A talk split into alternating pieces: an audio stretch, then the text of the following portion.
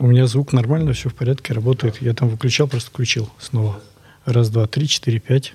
Мы готовы на все вопросы отвечать.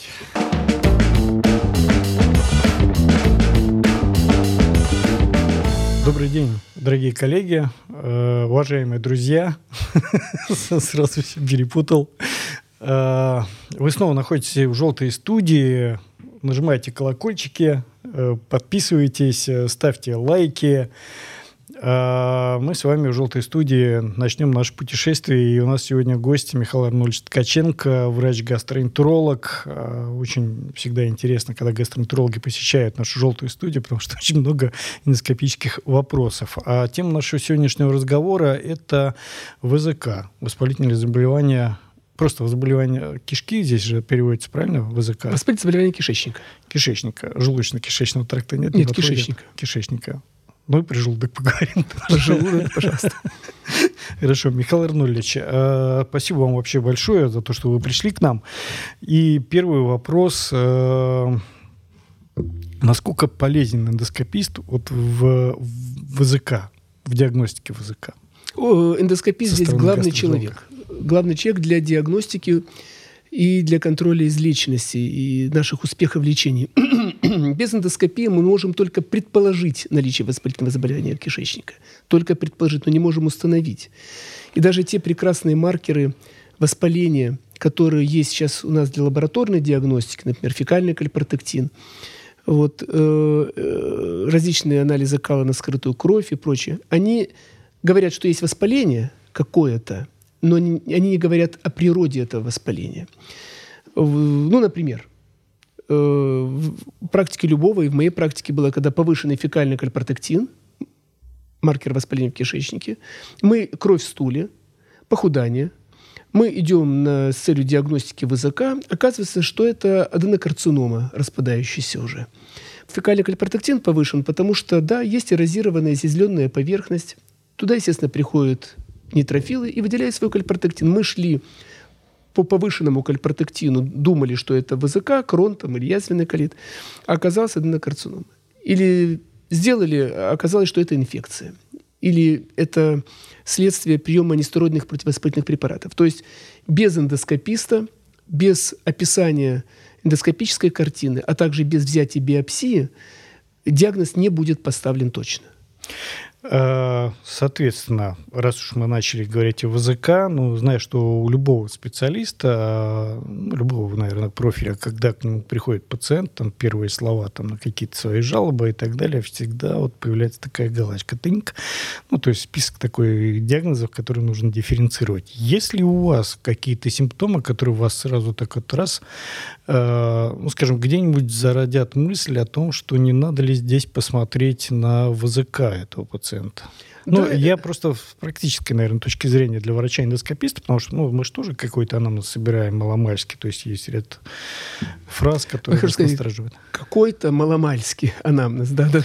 Ну, э, смешно или нет, в эндоскопии есть такая версия, зачем вы разговариваете с пациентами. Вас это не просят, вам нужно его эндоскопию Нет, сделать. я абсолютно согласен с тем, что нужно спрашивать пациента, и нужно собирать анамнез, хотя вроде бы эндоскопист – это человек ручных дел мастер, то есть он должен делать процедуру и всякие манипуляции. Но в наших условиях это необходимо, и я потом проиллюстрирую как-нибудь, э, насколько это важно.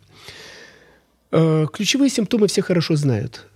Это кровь в стуле, мы должны исключить ВЗК. Это хроническая диарея. Хроническая – это больше двух недель. Почему больше двух недель? Потому что большинство инфекционных диарей заканчивается в течение 7-10 дней максимум. Если это больше двух недель, нужно исключить другие причины э, воспаления. Это, в частности, ВЗК. Это похудание, боли в животе, э, срочные позывы в туалет и отягощенная наследственность. Кроме того, могут помогать внекишечные симптомы – такие как рецидивирующий автозный стоматит, когда язвочки болезненные и проходят в среднем за 10 дней или повторяются. Воспаление суставов, то есть кишечные симптомы плюс стоматит. Кишечные симптомы плюс суставной синдром. Боли в спине, в пояснице, в крестце, в суставах периферических, мелких или крупных.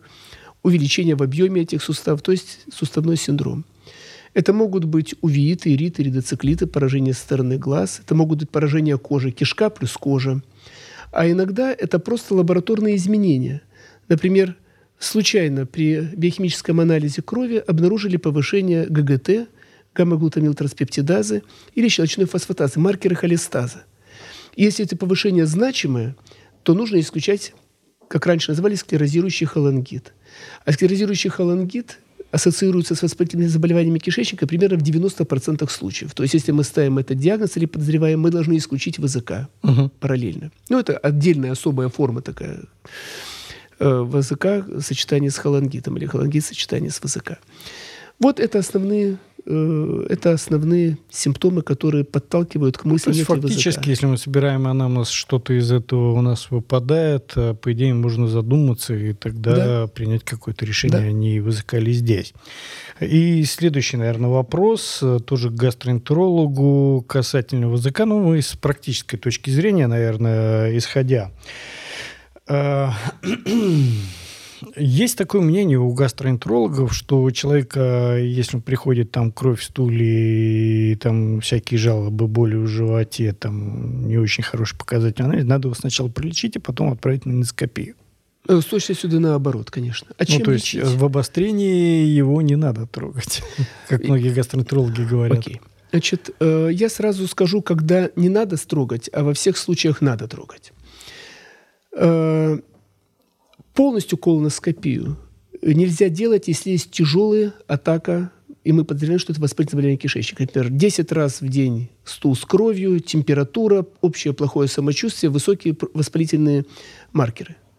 Тогда колоноскопия опасна, если делать ее полностью, поскольку можно вызвать перфорацию и так далее но тогда все равно показана хотя бы ректосигмоидоскопия гибким эндоскопом, чтобы увидеть, если в дистальной части воспаления, взять биопсию, то есть все равно нужна эндоскопия. Но это будет не колоноскопия из-за угу. тяжелого, из тяжелого обострения или тяжелого дебюта. Во всех остальных случаях нужно обязательно начать с колоноскопии. Надо понимать, что мы лечим. Мы лечим ВЗК, мы лечим инфекцию, мы лечим э, колит, ассоциированный с дивертикулами – ну, то есть обострение это не противопоказание, нет, это нет, наоборот нет, показание наоборот, для показание. того, чтобы да, сделали да, да, это... какую-то часть хотя бы исследований. Абсолютно. Ну и для эндоскопистов вот э, тоже такой полезный будет, наверное, в этом плане совет. Э, и, ну, мы понимаем, что гастроэнтеролог, если видит обострение, все признаки обострения, пока не понимает, как его лечить, он не знает, что происходит внутри, соответственно, делает ну, ректоскопию, да, то есть на ректоскопию или ректосигмоскопию, да, то есть мы видим воспалительные изменения, то есть э, и понимаем, что здесь либо тяжелый язвенный колит, либо это болезнь крона, э, таким образом. И вопрос, стоит ли продолжать дальше это эндоскопическое исследование? То есть эндоскопист может принять такое решение, что сейчас идет выраженное воспаление, берет э, ну, биопсию из терминальных отделов, то есть туда, куда удалось добраться э, без каких-либо проблем. И, собственно, пока на этом откладывает дальнейшее обследование. Ну, собственно, это как бы вторая сторона того, что было сказано. Если угу. есть тяжелая атака, и мы понимаем, что это какое-то воспаление, эндоскопист видит тяжелые воспалительные изменения, и клинический пациент тяжелый, эндоскопию делать полностью опасно. Достаточно угу. сделать только посмотреть нижний отдел толстой кишки, взять биопсию – и тогда начать лечить, а в ходе лечения и последующих эндоскопий будет поставлен окончательный диагноз или других методов исследования.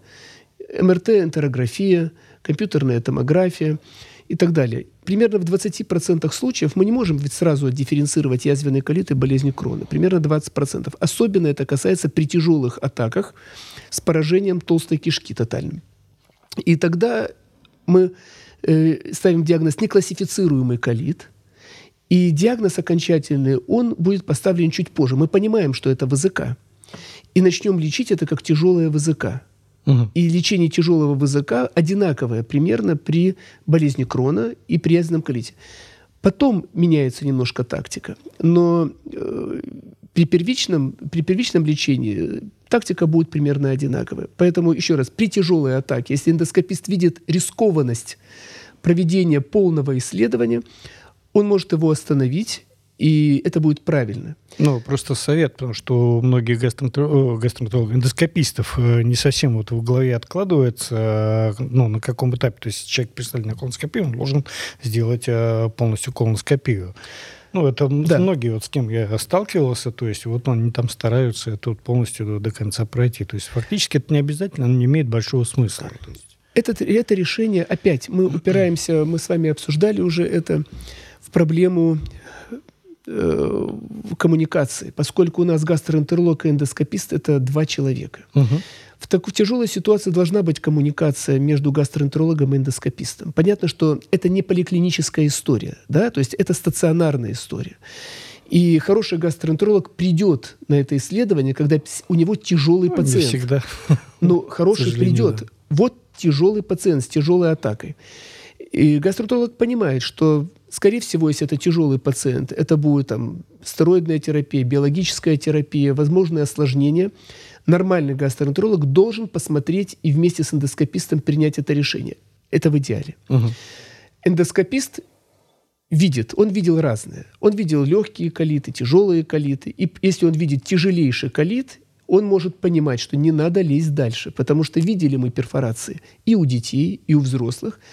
Тогда, когда в пылающую кишку, которая тотально воспалена, пытались лезть до конца и раздувать, естественно, чтобы смотреть, пройти и получали перфорацию. Это не нужно. И, и во всех гайдлайнах, и в российских, и в зарубежных описывается, что при тяжелой атаке не нужно делать Другой вопрос, что если это не тяжелый пациент, у него нет высокой лихорадки, у него нет плохи, высоких соя, цереактивного белка, э, у него там условно до 6 стульев в день, он не выглядит плохо – тогда мы ожидаем от эндоскописта, Полная что при отсутствии угу. да, какого-то пожара с его точки зрения, что вот технически это рискованно, он осмотрит не только всю толстую кишку, а и подвздошную кишку. И тут у нас у гастроэнтерологов есть вопросы, когда эндоскопист не осматривает, дойдя до купола слепой кишки. Хотел только что задать, это тоже коварный вопрос, потому что меня всю жизнь учили, что колоноскопия это всегда осмотр 100% э, терминального отдела подвздошной кишки. Но сейчас, оказывается, поменялось опять, ну, какое-то время прошло, поменялось мнение, и появился пласт эндоскопистов, который уверяет, что или у колоноскопии это осмотр с, терми... ну, с терминальным отделом подвздошной кишки, а вот колоноскопия это не обязательно. То есть достаточно посмотреть только купол слепой. Okay.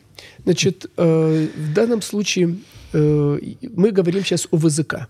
Ну, и, да. речь, значит, если речь идет, допустим, о колоноскопии скрининговой для исключения полипов, достаточно колоноскопии. То есть осмотр, увидеть, есть ли полипы в толстой кишке, в подвздошную лезть не обязательно. Это мы вынесем за скобки. Но это должно быть написано, что туда не лазили? Нет. Я вас понимаю. Значит, Наболевшие. Да-да-да. Еще раз. Скрининг э, неоплазии, достаточно колоноскопии. Вот 45 лет, здоровый, никаких жалоб, пришло время ему сделать колоноскопию. Меня его подвздошная кишка вообще не интересует, как гастроэнтеролог. Меня интересует, есть ли полипы, нет, если они их удалили. Другой вопрос, если мы исключаем ВЗК. Потому что перед нами будет вопрос, это крон или это язвенный колит. Угу. И не всегда легко их отличить, особенно когда поражена вся толстая кишка. Вся толстая кишка. Потому что вся толстая кишка может быть поражена при колите тотальном, а может быть и при кронколите. Но при кронколите лишь в 15% случаев поражается только кишка. В остальных случаях поражается и тонкая кишка. И в частности, угу где-то примерно в 60-80% случаях есть повреждение, э, воспаление в подвздошной кишке. Мы ожидаем, что будет осмотрена подвздошная кишка. Я понимаю эндоскопистов, поскольку у нас есть прескурант. А в прескурант, который сколько придумали... сантиметров вел доскоп? Да, да. А, а, сколько санти... за каждый сантиметр. Вот. А, а прескурант а, может включать колоноскопию и илиоколоноскопию. Он может сказать ректоскопию, ректо, э, романоскопию, ректосигмоидоскопию. Может включать колоноскопию и илиоколоноскопию. Если выставляется, э, выставляется э, код колоноскопии, есть назначение колоноскопии, то эндоскопист может сказать, вот оплачено за колоноскопию. Если мы имеем дело, я гастроэнтеролог, mm-hmm. имею дело с таким принципиальным колоноскопистом, должен понять его принцип – что, что назначили, то и выполняю, и ни шагу в сторону, я буду для него лично писать илиоколоноскопию. И проблем не будет. Если ему так будет хорошо, я сделаю ему это хорошо, uh-huh. и буду писать илиоколоноскопию. Пусть он ставит себе, что он выполнил илиоколоноскопию, и тогда будь любезен, посмотри подвздошную кишку. Для меня, если эндоскопист не осмотрел подвздошную кишку, он этого не умеет делать. Это не, все эти рассказы про что это технические трудности. Мы, я не сомневаюсь, что есть технические трудности у отдельных, у отдельных э, пациентов. Но я знаю, что есть эндоскопист Вася Иванов, и он из, 90, из 100 случаев 99 раз попадет в подвздошную кишку. И есть другой эндоскопист, Петя Петров, который почему-то лишь у каждого второго попадает в подвздошную кишку. Из этого я точно сделал вывод, что тот это делать не умеет, второй. А первый умеет, да, у него изредка бывает, что не получилось интубировать подвздошную кишку. Но это вот действительно какой-то особый пациент, видно, попался с какой-то особой анатомией. И вдруг он на анестезию тяжело как-то отреагировал, нужно было заканчивать. Я могу это понять. Но хороший эндоскопист попадет всегда. И, и пишет, смотрит. А это для нас принципиально для диагностики, для диагноза крона язвенного колита. Вот пациенты, которые идут на эндоскопическое исследование, ну, вы же их как-то, наверное, маркируете, ну, как гастроэнтеролог, да, наверное, что ВЗК, ну, то есть Исключительно воспалительное да? заболевание кишечника, ага, то есть да. тогда и идет автоматом сразу. Даже эндоскопист видит э, нормальную слизистую оболочку, то есть по-любому нужна гистология. И да. оправдано ли это, ну, вот, э, с точки зрения, потому что, ну, я же не вижу никакого воспаления. Тут речь идет о том, что когда есть э, симптомы подозрительные на ВЗК, мы понимаем, что это может быть воспаление, видимое глазом, например, воспалительные заболевания mm-hmm. кишечника, там, колит, вызванный дивертикулами, лучевой колит, ну, медикаментозные колиты, э, инфекционные колиты и прочее. Вот. А может быть микроскопический колит – и тоже могут быть похудание, водянистая диарея, ночные симптомы, острые позывы, частые позывы. Ну, то есть соли. схожая фактически картина схожая, схожая. Языка, да. Но эндоскопист не видит эндоскопических изменений. Если он не возьмет биопсию, пациент мы будет не без диагноза. Да. да, пациент будет просто без диагноза. Поэтому, если э, гастроэнтеролог подозревает ВЗК и пишет это эндоскописту, эндоскопист должен взять биопсию. Кроме того, даже если это окажется синдром раздраженного кишечника – Э, сам факт того, что эндоскопист не увидел воспаления, и патолог не увидел воспаления, оказывает уже лечебный эффект на пациента с синдромом зараженного кишечника, для которого осознание того, что там ничего страшного нет, может привести к существенному улучшению его самочувствия без всяких лекарств. Угу. Поэтому в любом случае нужно брать биопсию при подозрении клинициста на ВЗК. Михаил Арнольдович, а есть ли какие-нибудь, э, ну, вот ваши личные требования, допустим, в протоколе, чтобы было описано, ну, я имею в виду, какие записи вот вас интересуют в протоколе эндоскописта, да. чтобы что описано? Если э, э, идти ну, вот как бы сверху вниз, с подвздошной кишки и так далее. Язвы круглые, там, с подрыдынкой. Окей. Значит, во-первых, меня интересует объективные признаки воспаления. Это язвы, эрозии, афты. Это первое. Второе, меня интересует, есть ли структуры, очевидны для эндоскописта, например, или цикального, угу. э, или цикального отверстия из структуры. Следующее меня интересует сосудистый рисунок. Тут, кстати, иногда читаешь парадоксальные вещи. Значит, мы понимаем, что в норме сосуды видны хорошо. И если есть воспаление и отек, сосудистый рисунок исчезает полностью, частично или полностью. И поэтому, когда эндоскопист пишет, что сосудистый рисунок не виден или отсутствует, для меня это важная информация. Но для меня абсолютно непонятная информация, когда эндоскопист навязчиво пишет «сосудистый рисунок усилен», «сосудистый рисунок усилен». Что это? Ну, я не понимаю, да. Я тоже, тоже не понимаю, означает. что значит. Может быть, эндоскописты, которые слушают, перестанут писать «сосудистый рисунок усилен». Нас интересует, он четкий или он отсутствует или стерт. Или его... Повышенная ворсинчатость. Еще тоже такое встречал. Ворсинчатость. Как они меряют ее, что ли? Наверное, как каким-то прибором меряют эту ворсинчатость. Вот. Это важный момент. Ну и, понятно, новообразование, поскольку при ВЗК могут быть полипы, они могут быть как воспалительные, так и невоспалительные, аденоматозные, например, полипы. Это тоже для нас важно, потому что э, никто не отменял онкологические всякие изменения у пациентов с ВЗК. Э, вопрос. А дифференциальный диагноз, то есть вы верите на слово, если ну, эндоскопист описывает, что это воспалительный полип, то есть не аденоматозный, или нужно обязательно гистологическое подтверждение вот в этом моменте? It depends. Если вы напишете мне даже не интересно читать, что напишет патолог. И если он напишет что-то другое, я буду думать, он ошибся, скорее всего. Или... Угу. Но это зависит и от квалификации, и от техники.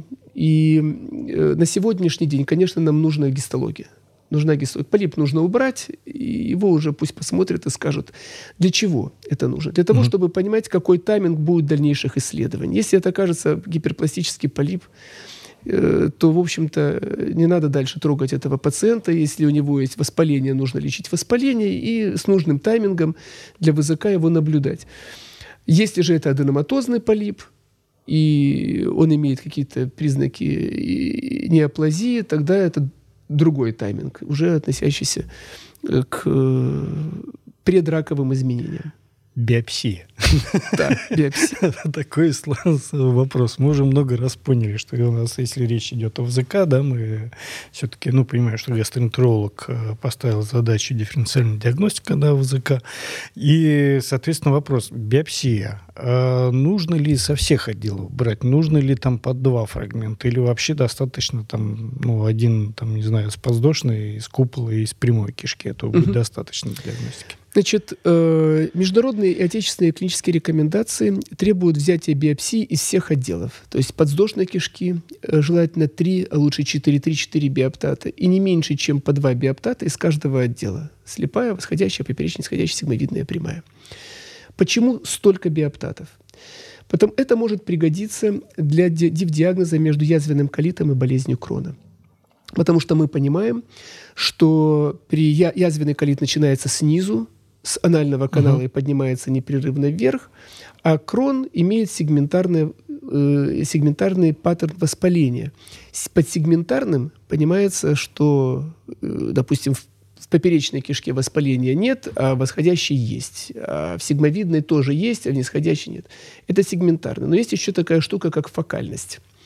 Фокальность подразумевает то, что в одном поле зрения – могут быть, например, при болезни крона, как измененные, так и неизмененные участки. Также фокальность и для э, патолога важна. Угу. Когда он в одном поле зрения видит и измененные, и неизмененные участки. Это часто бывает при болезни крона. Если эндоскопист берет один биоптат, откуда он его возьмет, если он видит изменения? Он возьмет его из наиболее воспаленных участков. Ну, логично. Видишь, если поражение. он взял один биоптат, вот он видит, допустим, он видит афту – маленькая язвочка до 5 миллиметров, и он берет из края авты. Понятно, что там будет воспаление. Но рядом с авто есть неизмененный участок слизистой оболочки. Если он оттуда не возьмет, то патолог, он опишет воспаление. Вот оно есть. Но он не опишет фокальность этого угу. воспаления. То есть эндоскопист не описал эту фокальность, не взял оттуда. И получается, что э, мы можем не поставить правильный диагноз – а вот если условно из поперечной кишки, поперечной кишки, он возьмет биоптат из афты и рядом из неизмененного участка и положит это в одну банку, обзовет эту банку поперечная, ободочная, поперечная, поперечная кишка. И морфолог увидит, вот здесь есть измененный участок воспаления, а здесь неизмененный. И для него это будет такая птичка. Надо исключать крон. Скорее всего, здесь крон, а не язвенный угу. колит. Поэтому надо брать не меньше, чем два биоптата. И брать как из измененных, воспал... очевидных для эндоскописта воспалительных изменений, так и из неизмененных и бросать их в одну банку, чтобы патолог это видел. Э, вот если отвечать на этот вопрос. А тогда второй вопрос. Но мы же понимаем, что ВЗК э, имитирует микроскопический колит.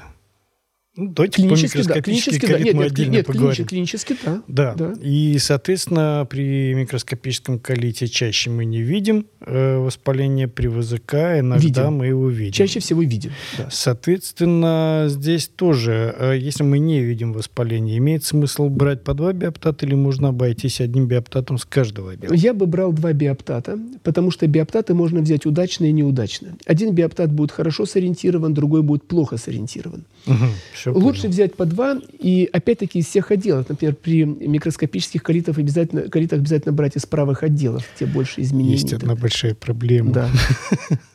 В некоторых учреждениях э, финансово один кус стоит две с половиной тысячи рублей.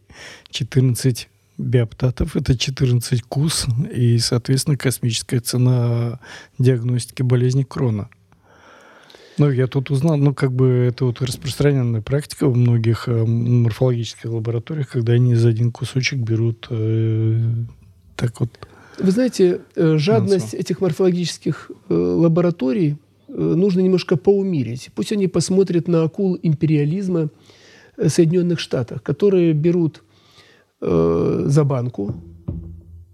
Банка – это э, биоптаты из одного отдела и э, там будет один кусок или два куска, цена будет одинаковая. Они должны пересмотреть свою политику совместно с гастроэнтерологами, потому что мы, с одной стороны, должны поставить точный диагноз, с другой стороны, это должно быть разумно с финансовой точки угу. зрения. Такие цены неразумны.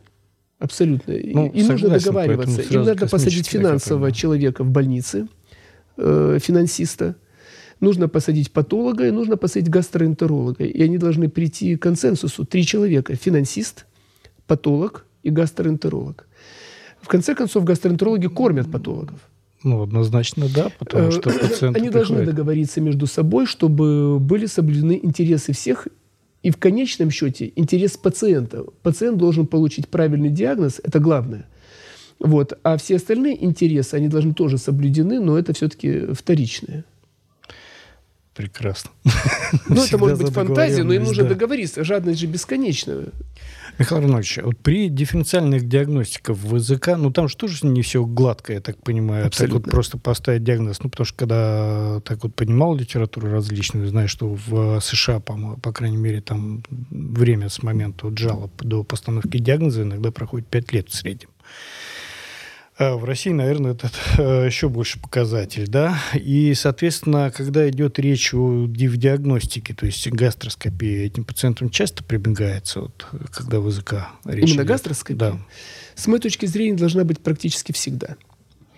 Потому что это так называемый гад-тур, когда мы исключаем патологию верхних отделов и патологию нижних отделов.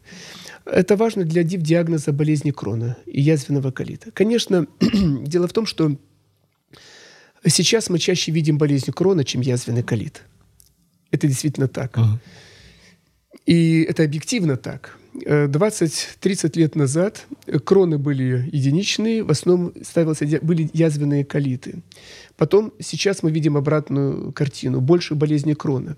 И в свое время был вопрос – а действительно ли кронов стало больше, или стали лучше знать болезнь крона и лучше ее диагностировать?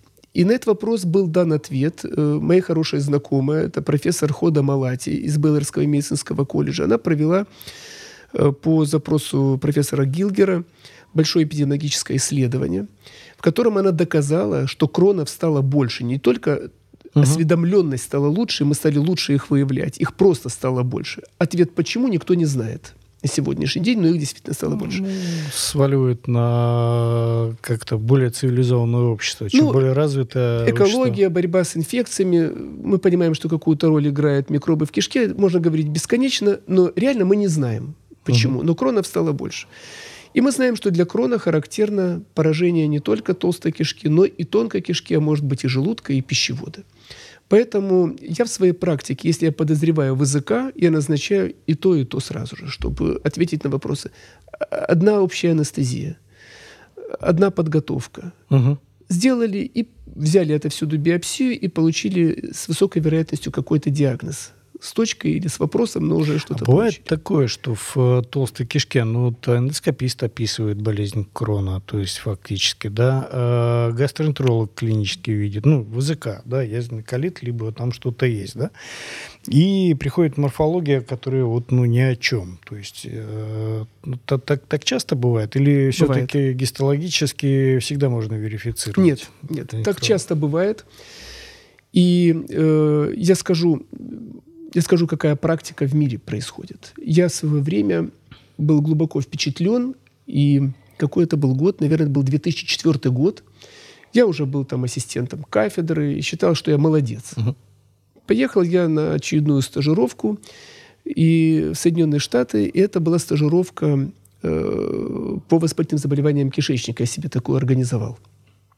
Это там месяца два было и вот был ребенок, у которого была выполнена колоноктомия в связи с тяжелым язвенным колитом.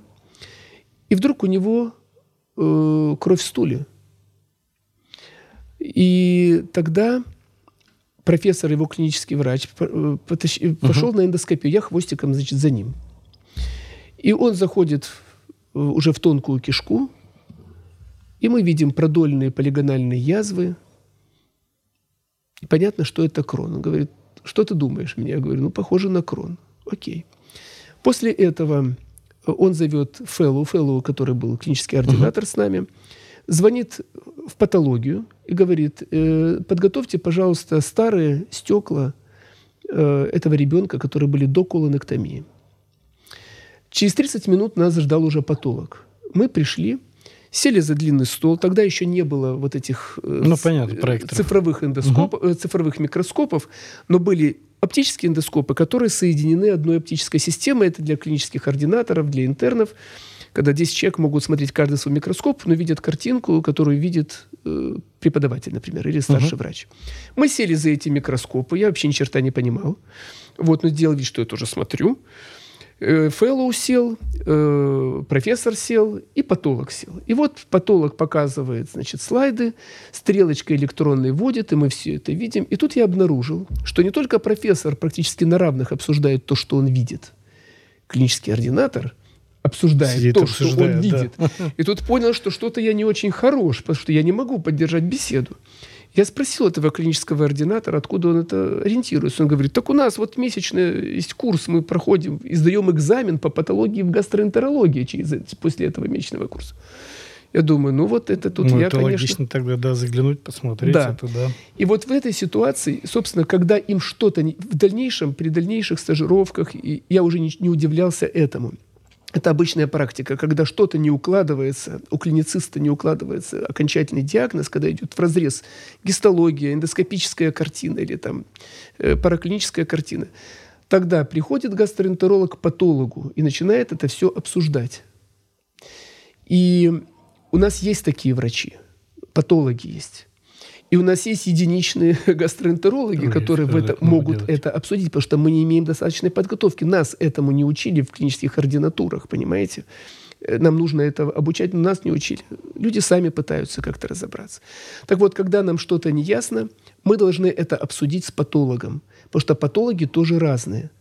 И э, если нас будут слушать патологи, я хочу сказать, дорогие патологи, существует клинические рекомендации, европейские эко-рекомендации. Существуют различные больш... статьи, обзорные всякие, для патологов и для клиницистов, как э, должно быть описан протокол, написан протокол при подозрении на воспалительное заболевание кишечника и какие ключевые маркеры хронического воспаления там должны быть либо описаны, либо написано, что их нет.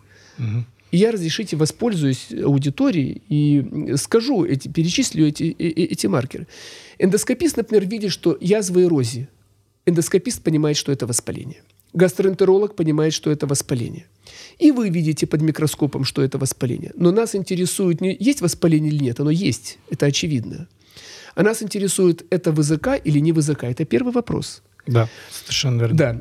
А ВЗК – это хроническое воспаление. А признаки хронического воспаления, их всего лишь два главных признака. Есть второстепенные, но есть главных два признака. Первое – это базальный плазмоцитоз, есть он или нет. То есть отодвинуты ли от мышечной пластинки инфильтратом плазмоцитарным и мононуклеарным в целом э, дно желез или нет. Базальный плазмоцитоз – это главный признак хронического воспаления. И второй – это нарушение архитектоники. Вот эти два показания, признака мне нужно для того, чтобы понять, это ВЗК или это не ВЗК. Я еще не знаю, крон или не крон, но у меня первый вопрос – ВЗК, не ВЗК. Есть другие признаки воспаления. Это метаплазия клеток панета в, левых, в левые отделы или пилорическая метаплазия в подвздошной кишке, наличие гигантских клеток, понятно, гранулем. Но э, главные вот эти признаки. И как вы думаете, э, каков процент патологов просто пишет в своем протоколе, есть или нет нарушение архитектоники и базальный плазмоцитоз? Я не думаю, я вижу мало. Мало. В лучшем случае напишут нарушение архитектоники. Но нарушение архитектоники, извините, а хорошо ли сориентирован биоптат? Всегда ли можно оценить эту архитектонику? А если это тангенциальный срез, и мы видим железы вот такими, а не, а не вот такими, то есть тоже важный момент. Мне нужно, чтобы в протоколе эндоск... было, было написано, признака, да. какая ориентация биоптата тангенциальный срез или продольный срез. Хороший патолог всегда напишет, какой срез он описывает. Потому что если он напишет, э, он не может описать нормальную архитектонику по тангенциальному срезу. Он должен описать, что это продольный срез, тогда я буду верить его описанию архитектоники. Поэтому в любом случае, если мы видим, что эндоскопическая клиническая картина не соответствует микроскопической, надо пообщаться с патологом, потому что не все патологи в этом ориентируются. Хорошо. Спасибо большое, Михаил Арнольдович. Это мы, мы только начали. Тут вопросов-то еще больше. Э, дорогие друзья, уважаемые коллеги, мы с вами в «Желтой студии». Нажимайте на колокольчик, ставьте лайки, ну и, соответственно, пишите ваши комментарии. С удовольствием будем на них отвечать. У нас был Михаил Арнольдович Ткаченко. Михаил Арнольдович, огромное спасибо вам.